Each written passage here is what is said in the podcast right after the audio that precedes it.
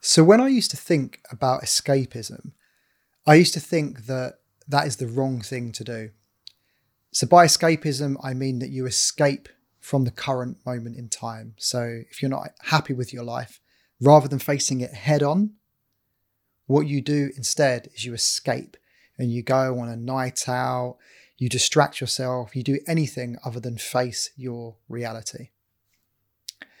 And that's what I thought for many years until maybe the last year or two of my life where I've come to a different realization. I think with all things in life, balance is always the right answers. It's like, you know, escapism's good or escapism's bad. As soon as you fall into that way of thinking, you're black and white and probably incorrect. So, a better way of looking at it is to think, okay, how can escapism serve me? How is escapism a good thing in my life? Because people read literature to escape, people watch films to escape. It's not necessarily a bad thing. You get these people, don't you, that they're, you know, these ultimate realists. I'm kind of guilty of this a little bit, where they just think that they're the most real person, haven't got time for any fiction, haven't got time for anything like that, because I'm a realist. I live in reality. I don't need distractions.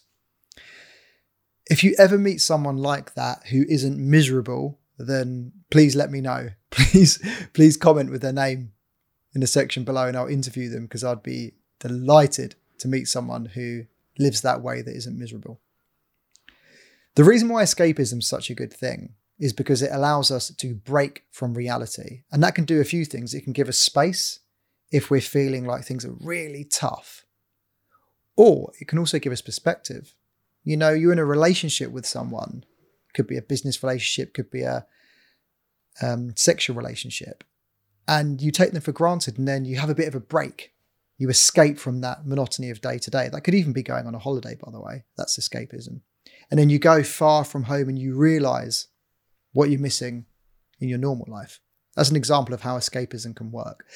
But I'm not really talking about holiday here. I'm talking about how can you use escapism as a tool in your life? And I've got a fantastic example that I'm going to share with you today. So, say for example, you're ultra excited about a new project in your life and you've set it up, everything's working really well, apart from in a capitalist society, you need some capital to get it going. So, what do you do? You put an investment package together, you send it for a few investors to look at. Now, your job is done. However, how many of us in this situation are going to be able to just let it go? How many of us are going to be able to just wait patiently, especially if it's your first time round? And this isn't just related to business, this is anything where you feel like you're waiting on people. How do you bridge that that time because you you're here and you kind of want to you, you, must have felt like this before where you're here and you want to speed things up i can't wait to feel you know can't wait to get to that point in time where you find out either way, or you're looking forward to something, so you want to bridge that gap.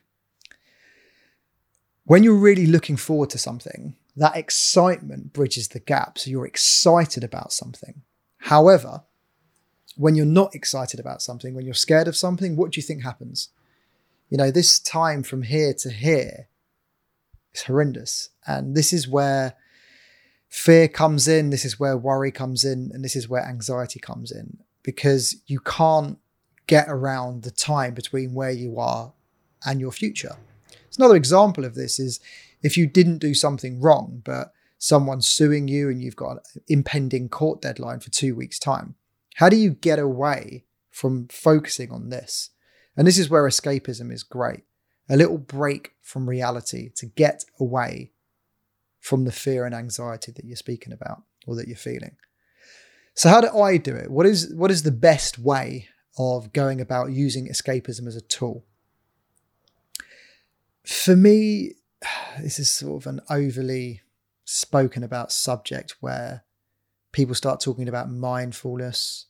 Get a lot of people into yoga talking about this, about using your breath, getting into your yoga, feeling the present moment. If you've ever been into yoga, I'm sure you've done that. And then you get people that pick up a book and they can read it and that offers them all the escapism or they can watch a film and they can escape that way For me personally, that is very difficult for me to do because my mind wanders. I'm a meditator, I've meditated for many years, and that can give you certainly some escapism. However, I have found another way that just works better for me. And that's what I'm doing right here. That is filming video. So if I'm worrying about something, I come in and I record a video talking about something because that you cannot not be in the present moment. I don't plan what I'm going to say. I have an intent of an idea or a suggestion, and then I improvise which direction that goes. When you improvise, you cannot help but be in the present moment. So, how does that play out in my life? Well, first of all, if I'm excited and feeling good, I want to record a video because I'm feeling good. If I'm ambivalent or feeling sort of average, I want to record a video because it's going to elevate me.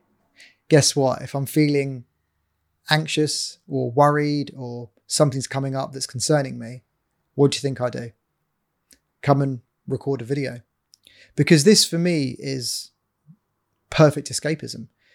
And escapism is escaping from your day to day life problems where you're not thinking about them anymore. You're escaping from that moment. Now, you can go too far with what I'm saying and you can escape things permanently. And this is where you have an inability to look into the mirror. You can't see reality because you've been avoiding it your whole life. I'm not talking about that. I think that's escapism gone too far whereas a lack of escapism is too serious. So I think, in my experience of this, the people that escape too much tend to be really fun and light-hearted because they're not looking at their problems. And then you get the people that are really serious and face reality all the time, and they have an ability to just be amazing at it, and they're very serious. So there's a balance there, isn't there? So for me, the balance is looking at your life and facing your problems, and then escaping and giving yourself time to replenish and refresh. A few other ways you can escape them, and you can afternoon nap. Half an hour afternoon nap is just unbelievably replenishing. But I, you know, I want a way for me personally and for you as you watch this. I want a way where it doesn't matter how you feel, you can access feeling better at any time. And I'm going to go a little bit deeper here with this if you can follow. So, with time, if you imagine a timeline from from here to here, you know, you're talking about escaping for a period of that time. Because if you've got A to B and B is painful, you've got all of that journey. Imagine that's all uphill, that's going to be painful. So, on that uphill journey, what can you do instead? You can listen to some music, you can distract yourself, right? Because you know that that's your end destination. So, as you watch this or as you listen to me speaking, where is a point in your life or doing something in your life where time seems to just disappear. For me, when I record, I have no idea how long I'm recording for. I've no idea how long I'm speaking for. I've no idea how long it's going to take from start to finish. I'm completely in the moment when I do it. And that is an example of perfect escapism. And I'll tell you why. Because I'm escaping whatever's going on in my life, whether it's good, bad, or ugly. I'm also creating, and I'm creating something that's going to stand the test of time. And this is really where we get into the intricacies on my philosophy or thoughts on life. I think using the word philosophy might turn a few people off, but you know, when you philosophize, it's just the way you think. So for me, I want to get the maximum benefit of what I'm doing. So if I go and meditate now, that's good escapism, right? Because I'm going to feel better afterwards. However, what's there to show for it? Whereas if I come into my recording studio here and I record a video and I'm escaping whatever's going on in my life, this video will last forever. And that's otherwise known as your artwork, something that exists past you or past the end of your life. So that's how I like to manage and think about escapism. I recall when I first read my very first fiction book. And that was an important part in my life because I was a self development junkie that was sort of into too many of self help books and directed actions. And, you know, these things never really worked out enough for me. So I, I decided to go down the route of trying a fiction book. And I remember I just became encapsulated and I lost time reading it. And it's a Dostoevsky book and it's called Crime and Punishment. I just remember sitting in a cafe And I think I probably had like three or four coffee refills or tea or everything. And I was just, time was irrelevant. And I can tell you at that point in my life, it didn't matter what was going on outside of that. That was the only thing because I was so focused on what I was doing. I heard about Freddie Mercury as well when he when he knew that his life was coming to an end. He spent all of his time in a recording studio.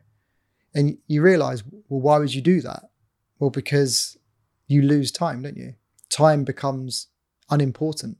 All of your life problems become unimportant because you're so focused on where you are. So you're almost buying yourself more time.